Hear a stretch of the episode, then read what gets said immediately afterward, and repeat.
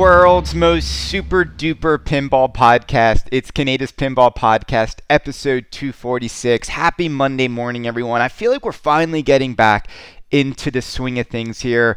I'm shedding off some of the rust of being away for six weeks, and I have a fun episode for you guys today. So, what I wanted to do on this episode of Kaneda's Pinball Podcast, I wanted to talk mainly about a topic that I saw on Pinside, which I thought was really, really interesting, and it is the whole notion of how do you talk to people who are not into pinball about pinball? All right not just about how much you spend on your games, but why you're into the hobby, um, why you have the amount of games you have, all that stuff. I think all of us at one point or another we end up wanting to or having to have conversations with people who are not into this hobby about this hobby. I want to talk about that a little bit later on. But first, let's talk about some pinball news. But before I get there, I want to just say that since I've been back, I've been getting sort of like a little bit of a mixed bag of reactions to my approach on this show. And some people are saying, you know what, like I thought you would come back a changed man. And then I heard your threat to Stern Pinball, and I knew that he hadn't changed, and I'm never listening again. Um, I want to just first start out the show by saying um, the comments I made about Stern Pinball and threatening to take something away from them if they didn't give me something. I want to rescind that statement. And what I mean by that is the threat is off. There is no threat. I am not going to reveal anything that Stern would not like me to reveal. And I'll tell you why. Because when I stopped and thought about that comment, I realized, and I came to this on my own accord, uh, I realized that uh, doing that would do nothing other than hurt the hardworking people that work on these games. And I know it's easy for us to look at these pinball machines and be overly critical about this and about that, but the truth is, behind every game is a team of people who work really, really hard to get that game to market. And especially in the case of Stern, if you think a Stern pinball machine is just the designer or, or Mr. Gomez or the marketing team, uh, it's way more people than that. It's all the hardworking people that work on the line. It's the hardworking programmers. It's the artist. It's the designer. It's you know the the coders, the sound people. Uh, there are so many people that don't deserve to have what they worked really hard on spoiled by a jackass like me who's just wearing a headset from his kitchen in New York City who didn't lift one finger to make the game. All right, so I'm not going to be that jerk. So, uh, what I'll say is this uh, while I do know what is coming from Stern Pinball, and, and I have seen some really amazing stuff uh, uh going on over there, I'll just leave it at this. I think you're going to be very, very happy with what you see from Stern Pinball in the future. I, I, I know that the only reason stuff ever ekes out of the Stern factory walls is that people are super excited about what they're working on, and I think you will be very excited when these games are finally released. Um, I don't know when they're coming out, uh, but I can tell you that with where Stern is at, they are still going to dominate this hobby for, for many, many, many years to come. And I I think there's a lot of great titles, and I personally uh, am excited to potentially buy one of their future titles that I think would look amazingly well next to anyone's Batman 66. So I'll leave it at that. All right? Is that fair? Kaneda's not going to be the jerk today. All right? There's no alcohol in me this morning, just coffee. All right, let's talk about some pinball news. Let's get right to it.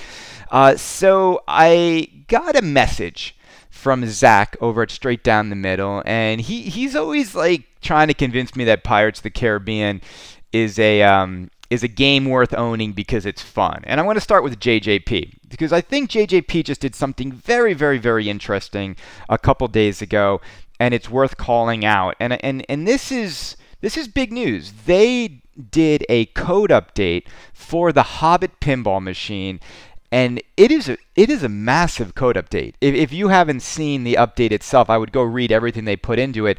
Uh, but all, all they had I, they had me at there and back again multi-ball or wizard mode. Um, there and back again was my favorite mode from the Lord of the Rings pinball machine.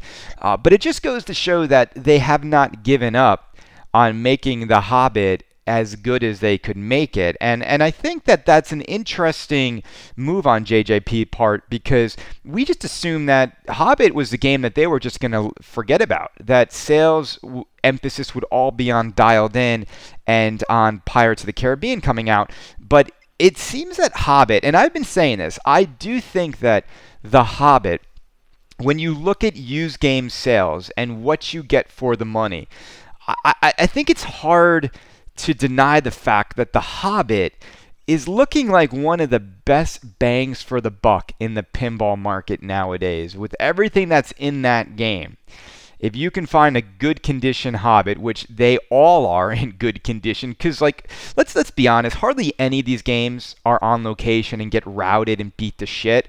For the most part, Jersey Jack games are ending up in the homes of collectors, and, and I think you can find a Hobbit for a really good price.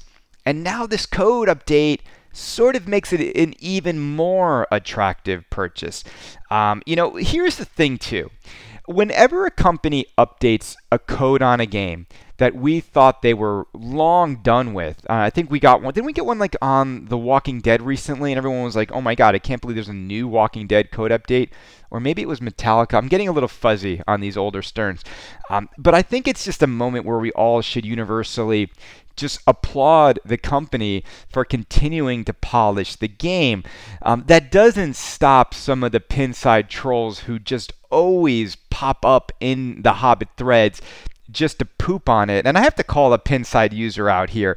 He goes by the name CSCMTP and he wrote this is what he wrote he wrote it's still i still don't see how code can save a pin with such few satisfying shots, but updates are always a wonderful thing.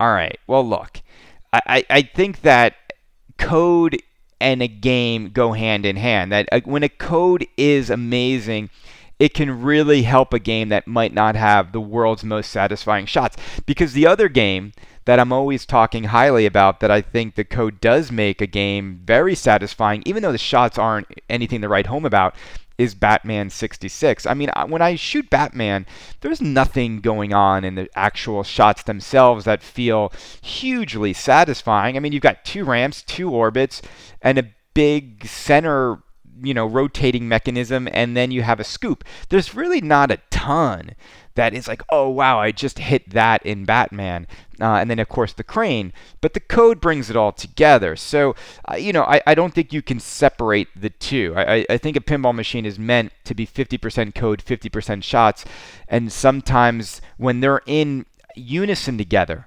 And when there's that right harmony between the code and the shots, that is what makes a game really fun. And ultimately, ultimately, and I want to address what Zach was saying about Pirates of the Caribbean, and ultimately, isn't a game being fun all that really matters? And and for some of you out there, certain games are fun, certain games aren't fun. You know, I I didn't have fun shooting Houdini. Some people love Houdini, and that's the hobby we're in. If you love it, buy it, enjoy it. It doesn't matter what anybody says, right? Now, my issues with pirates are simply this. I get that pirates could be fun. I get that pirates, um, it, the pirate theme itself, you know, being a pirate is something that could make for a fun pinball experience. My main issue with Pirates of the Caribbean will just always be this is that nobody wants Pirates of the Caribbean as a theme in 2018. And I just question the fact that Jersey Jack land it on a theme like this when the actual movie property is so irrelevant right now. And not only that, but for you gentlemen out there who buy pinball machines, nobody, and I mean nobody, was asking for another Pirates of the Caribbean pinball machine. The only reason they're making this game is that Jack's big billionaire investor was a fan of the original Pirates of the Caribbean game from Stern, and Jack probably also remembers selling that game when movie number one was out and it was actually a hot property, and he saw how well it sold back then, and that is the only reason why we're getting Pirates now. Now, look.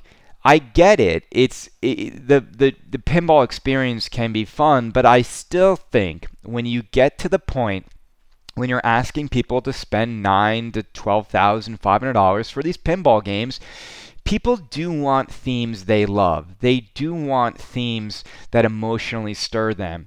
And, you know, it's unfortunate that we had games like Ghostbusters where, like, everybody loved the theme, but it was one of the worst shooting, and I think one of the least fun pinball experiences I've ever played because of how frustrating the game is. And I just wish Jack would have made a game that actually had a theme that people universally loved and wanted in 2018. And that's it. It, it, it might be the greatest pinball experience. Um, it might be tons of fun for people to shoot.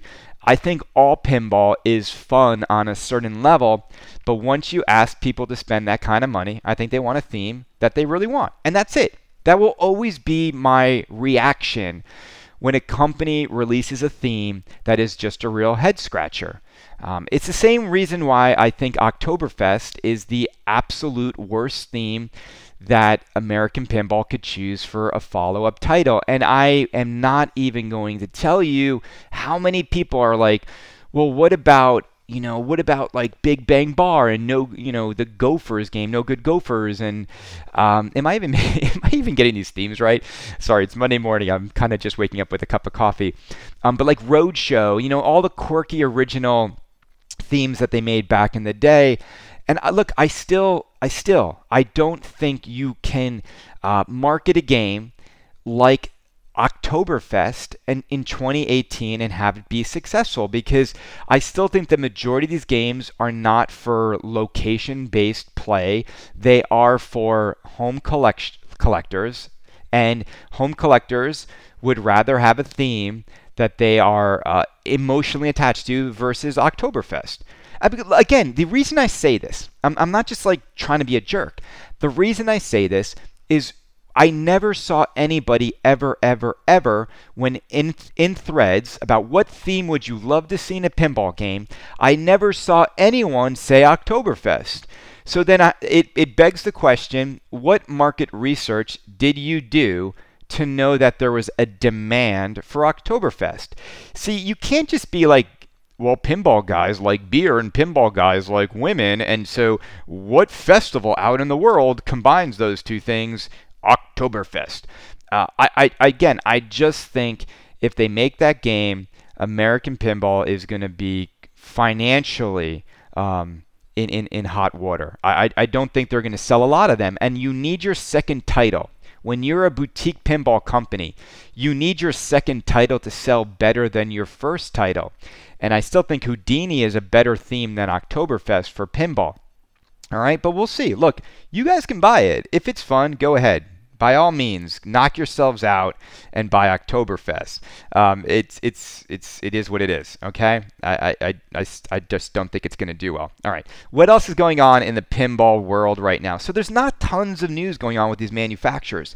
Uh, I still see people in the home pin thread wondering what's going on over there. There is no new updates uh, other than what we said last week. Uh, Mike is having issues with China and, and the factory situation. Uh, I, I still, every time I see Thunderbirds for sale for $5,000, I, I, I don't know who's buying this game. I, I don't think there's a lot of excitement around it. It just is the way it is. You know what? There is excitement around, um, and that is Iron Maiden pinball. And I've just been reading the thread, just seeing if there's anything going on with code 1.02. It seems like people are having some issues with Iron Maiden, the new code update, in terms of the volumes. And when uh, callouts are occurring, it lowers the volume on the music. So I think people are looking for Stern to sort of address um, how the layering of the sound is, is happening in the game. Uh, it should sound like the music is always at the same level and the callout is happening over the music, almost like you're listening to Iron Maiden on a jukebox that's playing right next to your pinball machine. It, it shouldn't, the volume shouldn't go up and down. And I noticed that too on Batman a lot. And again, I only have Batman, but I noticed that the volumes uh, on callouts and the music, it's not always equal. Like some of the music that is played in Batman is louder in, in certain modes than in other modes. And it's, it's just, it's just curious to me that they can't seem to get all the volumes at the right volume, right? All the sound at the right volume, depending on the mode you're in. Uh, I know that people are complaining about the knocker sound in the game because you know Stern removed the real knockers from these games, and they're just using like a fake knocking sound. I know that people are sort of having some issues with that. And then when you put a shaker motor in, I think people are having uh, some difficult issues dialing in the shaker motor. Uh, I wish I had shaker motor issues. I have a shaker motor in my Batman 66, but I have to turn it off uh, simply because my neighbors complain every time the shaker is on. So unfortunately, I, I don't know what it's like to have the game shake when I hit the penguin crane. All right. But other than that, other than that, I think that uh, Iron Maiden response continues to be super positive and, and it's good to see people are, are loving that game. And we know Deadpool is next. Um, if you were to ask me when I think Deadpool is going to come out, I would expect us to see Deadpool sometime in July. Uh, the reason why I think there's always like a cadence, if, if we think you got to work back from Expo or immediately after. So I think Stern is going to do another thing where they boycott Expo and they reveal their next game probably in early November. So if you work back from there, uh, usually there's three to four months between Stern reveals. So if we go back from November, you have October, September, August. So you're looking at a July, probably early August reveal for Deadpool.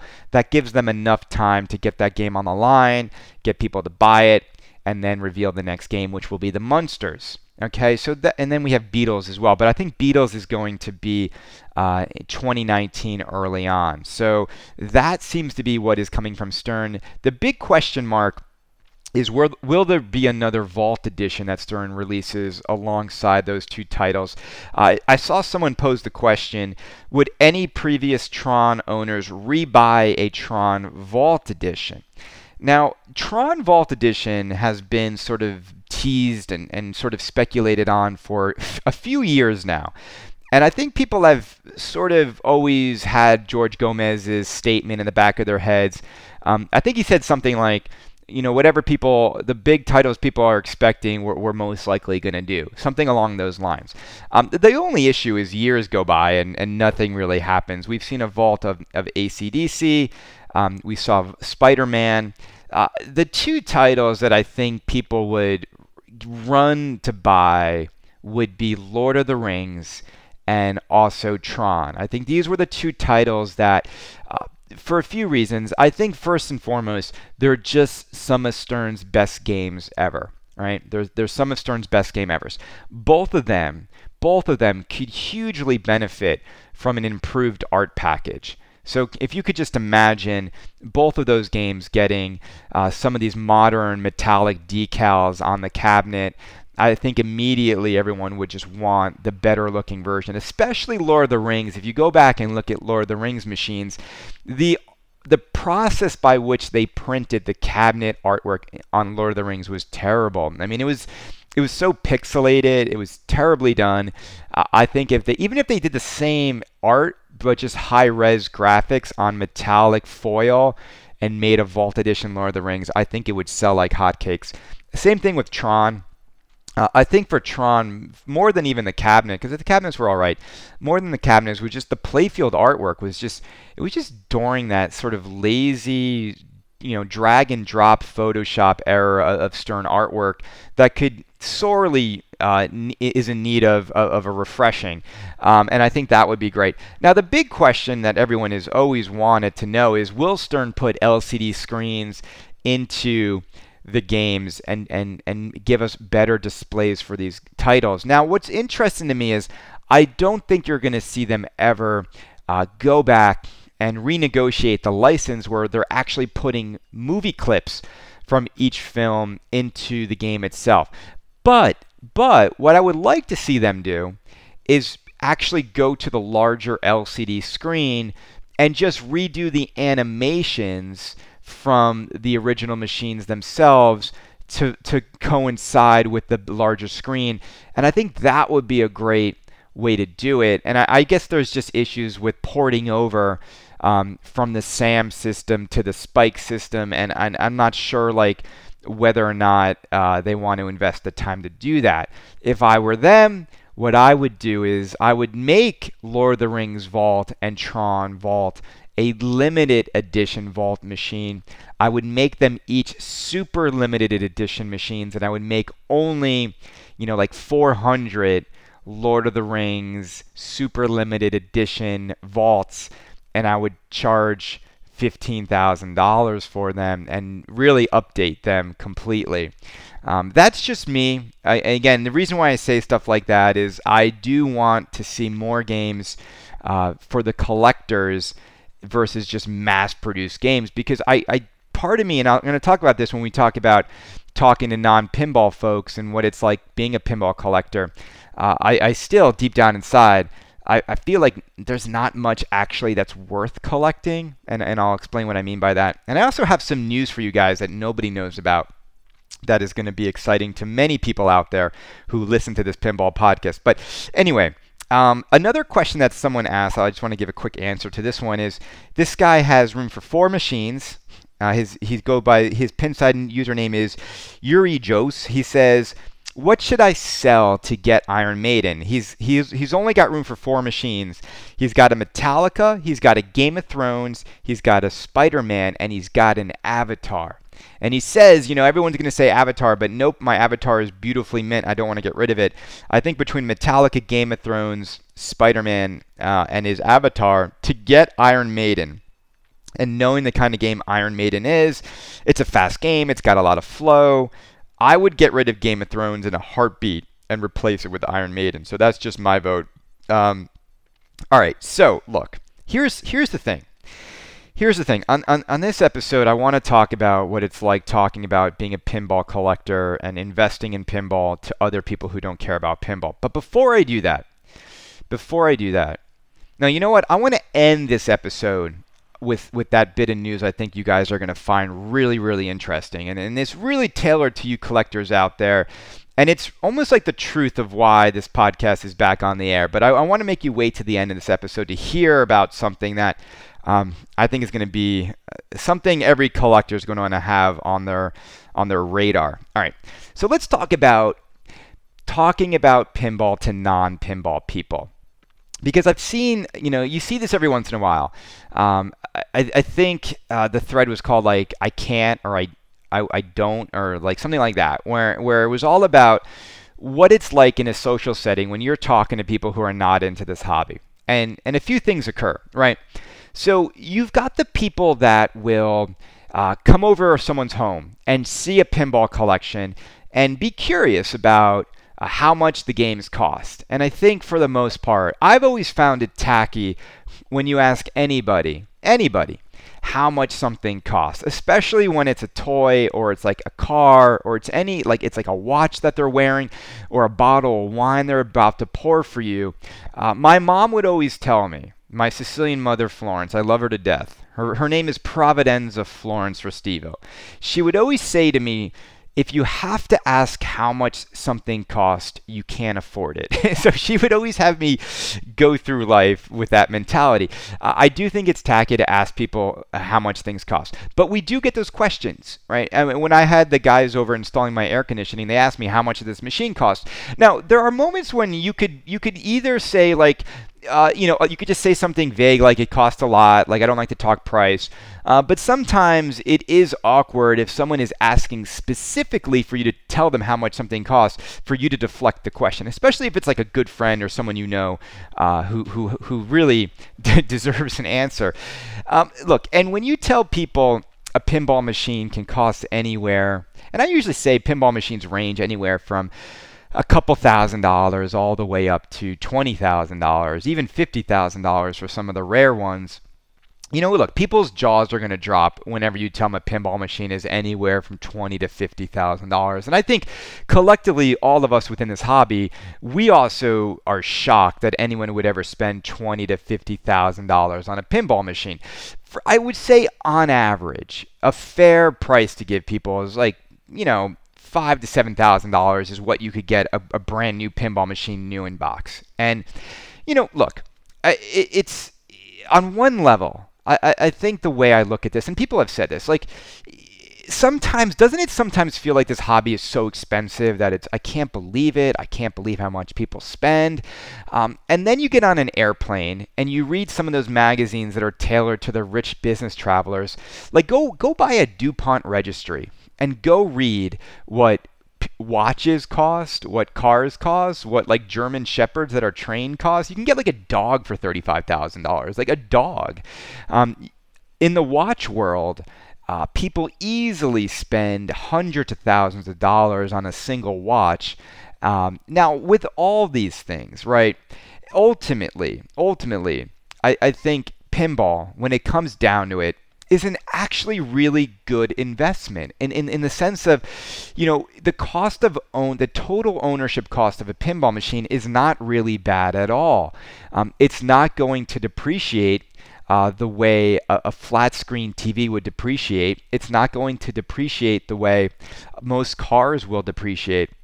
But I saw people talking about cars a lot, and I, I and people do this. They, they, they, even in the thread itself, it's like I think the other toy that most of us uh, collect, or at least you know buy thing buy something we don't need. It's probably an automobile. I think for a lot of guys in this hobby, they're they're also, you know, many of them are also into cars. And car collectors are just car enthusiasts. They far outnumber pinball enthusiasts and pinball people. And I think uh, that's why you get the car argument all the time. I'm someone who, who's also into cars a lot. Um, you know, let me give you guys an example, though, of why I think you know, while pinball is a great investment and no pinball machine will depreciate on average as much as the average car, but but the ability for a car to increase in value when it's sought after is far greater than a pinball machine's ability to appreciate in value. Let me give you an example of that. I drive a Dodge Demon. I'm sorry, my nose is a little stuffy and and the Dodge Demon, the MSRP from Dodge is eighty-six thousand dollars. Now, out the door with taxes, I paid MSRP. I didn't pay over. Um, I'm financing the car. I'm not in just pay all for it in cash. Um, my financial advisor told me to finance it. It's good for credit. Um, out the door, you're looking at like low 90s. All right. One just sold at Barrett Jackson auction a couple weeks ago for $180,000. Okay? Now that to me is insane. I mean, the, I, to me, you think you're crazy if you buy a twenty-one thousand dollar The Big Lebowski. I think any person who paid ninety thousand dollars over sticker to get a Dodge Demon is is is ludicrous. Especially since Dodge just announced a new car called the Hellcat Red Eye. That's basically the same car as the Demon, uh, just better tuned for the street. Same motor, same everything but like just not called a demon and it's not limited. It's almost like the demon is the super limited edition, right? And the the red eye is the limited edition, right? And the Hellcat's just the the premium. It's stupid. The same thing is going on in the car world as it goes on in the pinball world. Um, you know, also when we think about old pinball machines, remember like Monster Bashes, Medieval Madnesses, Totans, like they used to go up in value. People used to be able to buy them for three thousand dollars. Now they can flip them for eight, nine, ten thousand. Um, if you look at the hot cars from from the 90s, uh, they've skyrocketed in value. Um, but here's here's my overall assessment. If you buy anything with resale in mind, whether it's pinball, whether it's cars. Let me tell you what happens, and, I, and I've noticed this universally. You develop an inability to actually enjoy the product the way it's meant to be enjoyed. And you will start to develop a psychosis and an OCD anal behavior where all you care about is keeping it in good condition for the next person. You know, it's like it's like keeping your girlfriend in shape so the next guy gets to sleep with her but you don't even touch her because you don't want anything to go wrong you know it's that's what it's like and I, I do believe i do believe that happiness both in pinball and in other hobbies it comes from actually enjoying the products. It's like buying a really expensive watch that you never want to wear out because you're afraid someone's going to rob you. And then what's the point? You know, so I, I do think people are happier when they buy things simply because they enjoy using them, not because they're thinking about what their resale will be. Um, it's impossible to remove what resale will be on any of these items when you go into them because they're expensive and you want to make sure, you know, it's not going to tank in value. But there's no way to actually predict what the future market will be like in anything. Uh, and and I have this argument on, on the car forums all the time with these demon owners. I'm like, because these guys don't drive their cars, and I'm like, why don't you drive your car? And they're like, well, it's going to be worth like three hundred thousand dollars in five years. And now that they know it's not, uh, they Dodge is going to keep making better cars. The same way Stern is going to keep making great pinball machines. Jersey Jack is going to keep making better pinball machines. Spooky is going to keep making better pinball machines. You know, it wasn't too long ago that people were spending $9,000 for a new in box America's Most Haunted. And because that was when the collector mentality was taking over, where people just felt like if a game was rare and there weren't many out there, that people would always want it. But that's not the case. That's not the case. And I think that almost all collecting is thrown out when when there are so many companies constantly making new games and improving upon the games each year. I don't think there's anything that's going to go up in value. Um, the reason why is just why why would anything go up in value? Because they're going to keep making better games. As hot as Iron Maiden is in 2018, Iron Maiden LE will not be that hot in 2019, right? These games just won't hold their value. We're already seeing it. We're already seeing it. Like people don't even really want the DMD error games as much. Uh, you know, we're not seeing Tron LEs fetch $12,000 anymore. All these ACDC limited edition back in blacks, they're just sitting. No one's buying them at the high prices anymore. And it's because innovation and improvements have happened to the newer games. And people just want the new thing. Like, there's only so many years you can get excited about playing Metallica or ACDC before ultimately the game experience for the person who owns it will get boring.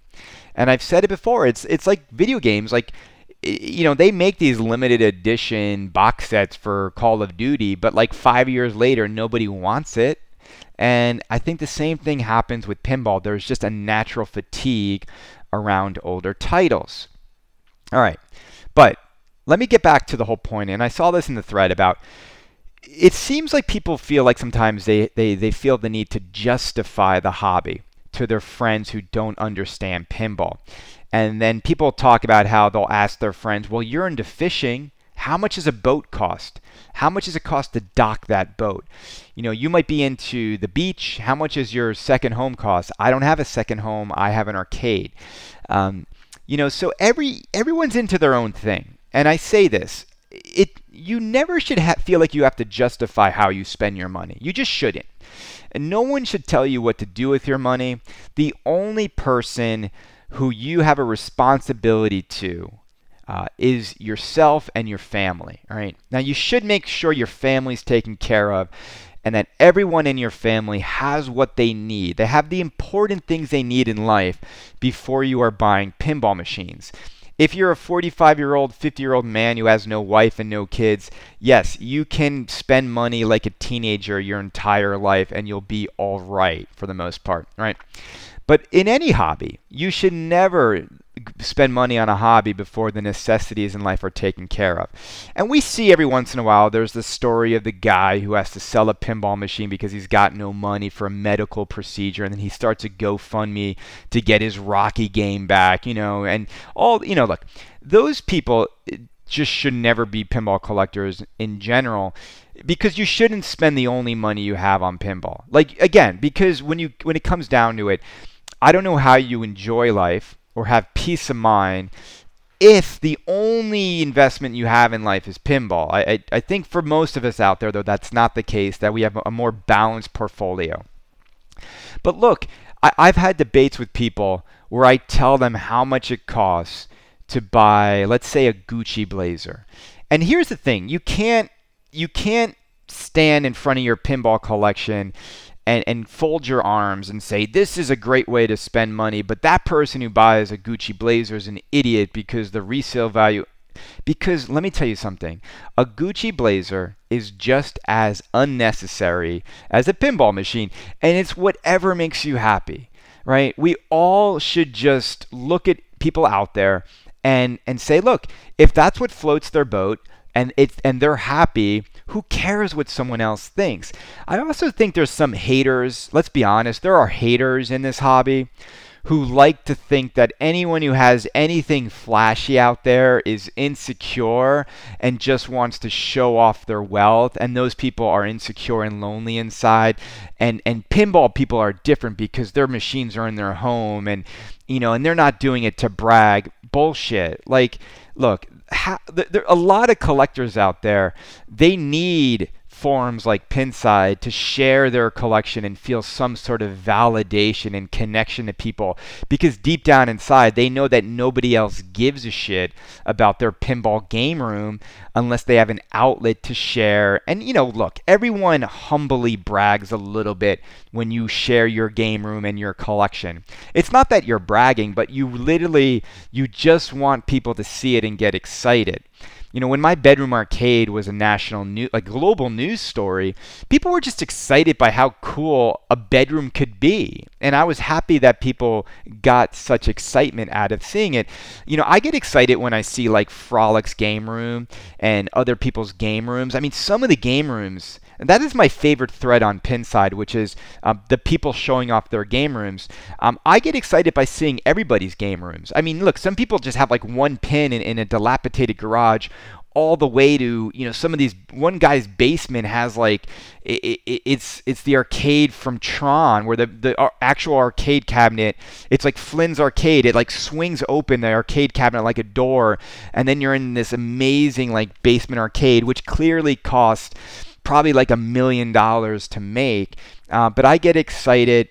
I get excited by grown men that refuse to grow up and are creating spaces that make people feel like kids again. And I think that's what I love about pinball.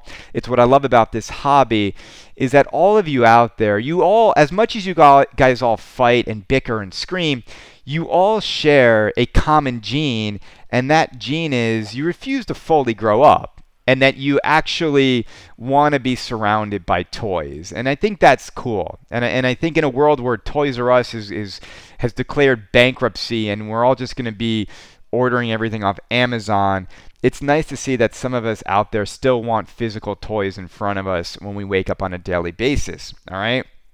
And look, but it doesn't mean you're friends with yachts and cigar collections and, you know, classic movie poster collections are dumber or not as exciting as you. I think all hobbyists out there are interesting people. And I've always said to me that this is always, and again, this is not me um, being sexist or this or that, but I've always found hobbyists, for the most part, to be the happier of people and the happiest people. Is happier even a word? Um, because geeking out over something is what makes life interesting. And people that are fascinated and really experts on niche things like pinball, I just think it's fascinating that all of you out there, you have a knowledge of something that's just really cool. Like pinball is cool. All right. Now you could argue when you go to a pinball show and you look around and you see all these like sweaty like overweight dudes with like stained t-shirts playing pinball. Yeah, like, you know, if I was an outsider looking in, I wouldn't be like, man, look at those bunch of cool guys in there. Um, but what those people would be missing out on is how much fun people are having at the shows and how much people do enjoy learning a pinball machine, you know, figuring out the code and, and progressing through a machine. Because to me, you know, ultimately, when you play pinball with your non pinhead friends, look how much fun you're having and look how frustrated they are. And to me, that is why I love being into pinball is and understanding pinball and understanding like what a designer wants the experience to be like. Because you as a pinball fan, you actually get to experience the true joy of the game. And and, and whereas like people who who just brush it off as not being something they care about, they'll never fully experience the thrill of a pinball machine. And I think uh, I would rather live in a world where I get to experience the thrill of a pinball machine uh, versus just being frustrated and, and, trying to keep it from draining. Um, same way, I would. It's more fun to play golf when you understand the thrill and the fun of conquering a golf course versus not even being able to like swing, you know, the club and, and shanking the ball. And the other part I would say is this, because I have a lot of pinhead friends who think buying a demon is stupid and car ownership is stupid. Um, let me tell you guys out there if you can enjoy the thrill of an 840 horsepower car, then I also think part of the kid in you is dead because a Dodge Demon is like a portable roller coaster that I get to take out whenever I want and it throws you back in the seat like like I'm a little kid at Six Flags Great Adventure and it, there, that there, to me the thrill of a car blows away the thrill of getting to like a multi-ball or a wizard mode but each their own. I mean each their own all right? So look I just want to say your pinhead friends of course they're going to be excited when you talk pinball. 99.9% of your friends won't give a shit um, but you know what it's what makes the world go round. You don't have to justify it. Just make sure. Just make sure that financially you don't go underwater owning pinball machines. And also, the other part of the hobby is this don't get too obsessed with the hobby because hobbies can take over your life. They can become the center of the universe. And again, I implore all of you to put your health in front of the hobby. And I've been to shows and I can tell you that more people put the hobby in front of their health. And I, I really do. I say, guys, work out. Just work out. For every hour you play pinball, work out 30 minutes. And you'll see, you'll enjoy your life so much more. And you'll enjoy pinball so much more when you actually feel good. I, I, and again, that's just me looking out for all of you because I, I've spent too much time in hospitals. I've seen too many of my friends get sick and family members, and I tell you, when your health deteriorates, you can't enjoy any of the hobbies, and you can't take any of this shit with you. And that's the final message I have on this soapbox episode is spend your money on the things you enjoy because when you die or on your deathbed, you're never going to just like be proud that you had this huge number in your like checking account, your savings account, but you didn't enjoy life. So, uh, you know, you should work to get you the things that make you happy. And for some of you, it's going to be cars, some of you, pinball. But ultimately, try and extend your life as much as you can. And that, that is that is acquired simply by taking care of yourselves, okay? Because I do care about each of every one of you out there, and I want to see everyone enjoy this hobby for many, many decades to come. You know, we all have to stay alive so we can see Stern start to charge like $20,000 for Super LEs. All right. Okay. All right. Now, I'm going to conclude this podcast with something that I wasn't really going to talk about. I was going to wait, but I want you guys to know why I am back on this show. And look, I, I know there's been a lot of character assassination of me, and, and I've already apologized. And I actually didn't let you guys know this, but I sent personalized apologies to both Tim and to Levy for my behavior. Um, I, I didn't think it was appropriate and and nor should you. Um, uh, I've already. I, I, mean, apparently people think I assaulted Brenda, which I, you know, if I pushed her back a little bit, I'm, I'm sorry. Brenda and I have been a little bit. We, she's over it. She she her. You don't know our relationship. I mean, she's an Irish woman. I'm a Sicilian Greek man, and you know we get very passionate. And we, you know, there's been many nights where Brenda has come home and, and, and given me a little shove. But like everyone is fine. Nobody has been injured. Um, so I went away. And, you know, one of the reasons I do this show, and one of the things I've been excited about that I haven't been able to talk about, is I'm excited about pinball machines that I think um, are special and pinball machines that I think are worthy of collectors. And one of the reasons I came back to do this podcast is there is a pinball machine that I know about that is in the works that is really, really exciting. And I would say it's a machine that probably only like three to four people know about. And it's not being made by anybody you know. Okay, it's not being made by Deeproot. It's not being made by Stern. It's not being made by Spooky. It's not being made by any pinball manufacturer that you know about. It's definitely not being made by Fast Pinball. Aaron, I gotta come on, Fast. You guys have taken the longest time ever to get a machine out. Um, it's ironic that you call it Fast Pinball when things are moving so damn slow, brother. Um, it's not being made by them. It's it's there's nothing uh, or nobody you know about that um, is making this machine. But it's also a machine that is being made by somebody that uh, is trying to do it right. And what I mean by that is, uh, by his bootstraps, he is designing and making this game and figuring it out all with his own dime so that by the time it is revealed to the world, um, all of the hard work will have been done. And he's an interesting individual because he looks at what's happened in this hobby over the last five years and he can't believe what he sees, right? That the steps that most people have taken are usually the opposite of what he's doing. And the steps people take is they first of all they reveal the title to the world before they've even done any work on the game. We're going to make Alien next. We're going to make a game called Magic Girl. We're going to make, you know, this and that. You know, instead of actually doing the work first. Um, you know, doing the hard work and getting uh, the game together without any pre-order dollars, without anyone else's money, without people's expectations. You know, it's simply a behind-the-scenes project. Now, the reason I've also been hesitant to talk anything about it is with all behind the scenes pinball projects, we all know that making pinball is hard and that, you know, I, I, I would love for this game to come out, but I'm never 100% sure it's actually going to happen because there are ups and downs on every independent boutique pinball manufacturing and design sort of process. And at any moment, you know, things feel like they could collapse. And and that is the truth of all pinball ventures unless you've got tons of money backing it.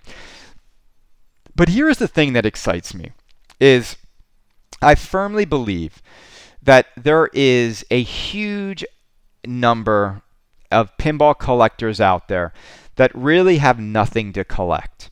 And by that I mean, you name me a game that is actually designed for the collector. And by that, I mean a game that there won't be many of, that the game experience won't be found everywhere and in, you know in thousands of versions of the premium um, that it's actually a unique experience that only a handful of collectors will will be able to have pride in owning the machine itself. You know i don't think that buying these expensive Stern LEs or Jersey Jack collector's editions, I still don't think like those are collectible. And the reason why I don't is that the experience of those machines is replicated thousands of times over and over and over again uh, when they make the limited editions and the premiums or you know or the you know or the I don't know Jack's whole thing is all messed up with his naming but you know what I mean that if I buy Pirates of the Caribbean collector's edition for 200 you know 20 12,500 for only 250 of them. Yeah, but every single other Pirates game is the same. Even the, down to the Pro is the same game. Um, so what excites me about this game coming out is there's going to be only, and I say only, and this is all they're ever going to make. Uh, there's going to be only around 50 of these games made. So that's it. So no more, no less. And also, what excites me is that this will be a very, very limited edition game that won't make you feel bad about owning it because it's not like it's not like the Big Lebowski or Alien where like hundreds of people got screwed over, but you have one. You know, everyone who owns a Magic Girl, a Big Lebowski, or an Alien, uh, they're, they're owning a a bad piece of pinball history. Uh, the companies associated with those games burned more people than they appeased. They took other people's money to make the game you own, and and and and basically more people are screwed. And I think that negativity follows those games. And also, there's no support for a lot of those games. So it's like if you own one, good luck. You're done. You know, no one's there to help you out. So, what I can tell you about this game is that I think it's close. I think it's close to a reveal. Now, I have 1,500 listeners on this podcast. Only possibly 50 of these will be offered up for sale. Now, I'm not sure yet how that's going to work. Um, you know, I am in communication with the uh, manufacturer of this game. I, I, I haven't seen a whitewood. I haven't seen, uh, but I've seen the design. All right, because before you make a whitewood, you actually design a game digitally. Um, I've seen some of the artwork, and I will say, wow, it, it is going to be beautiful without a doubt. Um, and I just I really hope this game comes out because I do think that for you high end collectors out there, you're going to want something that is unique, is gorgeous, and is going to be something that I think is going to be a special thing to own. Um, if you're interested in this game, um, there will be more details to follow on this show as things develop.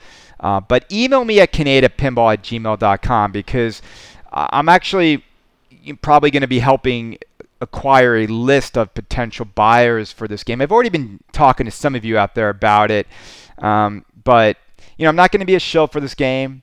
I, I, will review this game as I review every other game, um, but from what I've seen, it's going to be something really, really special.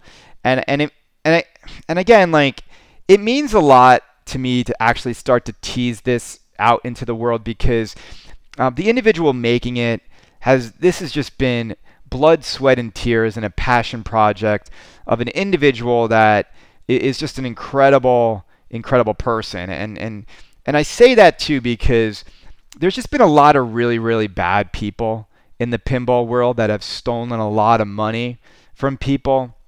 And I think, you know, the good people out there, they deserve uh, you know they did they deserve your support and i think people gave a lot of support to idiots like andrew Heighway and barry and yop and a lot of people you know john Popadiuk, a lot of people got support that didn't deserve it and you know I, I think too when you guys heard me talk to jerry you know jerry's a good guy and if people want to support p3 you know jerry delivered them a product and you know that's the way it should work and so more to come on this but I, I just I can't wait to see more on the title.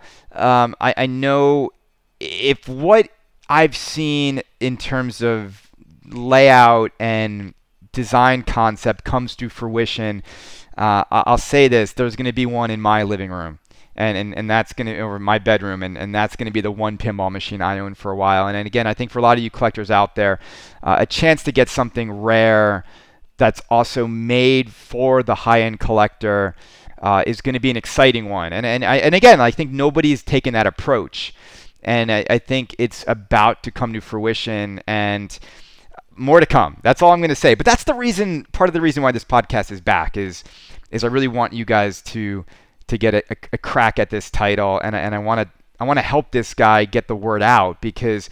Uh, this is not going to be something that we're is going to be like on Pinside and, and all these other places it's going to be a different kind of launch. It's going to be a different kind of game. It's going to be a different kind of company.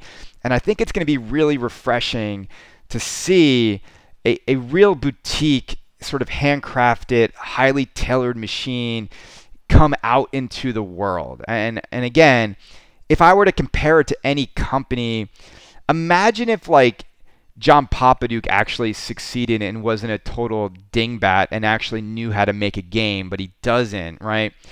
And I think, you know, we all got hoodwinked because John did basically, you know, he stood side by side with amazing people at Bally Williams who actually made his games a reality. He didn't even know what to do. I mean, look look at the damn game. Look at his Zidware games. Like nothing works on it. Not one thing works on a game after five years of development.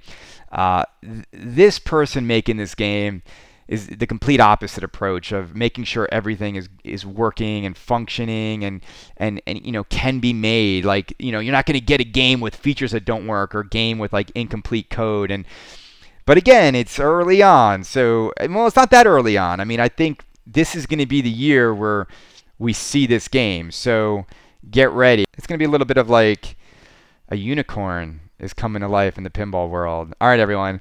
Have a good Monday. I got to get to work. Love you guys. Thanks for tuning in. We have the same amount of listeners that we always have had. I appreciate you guys all came back. We'll talk to you real soon.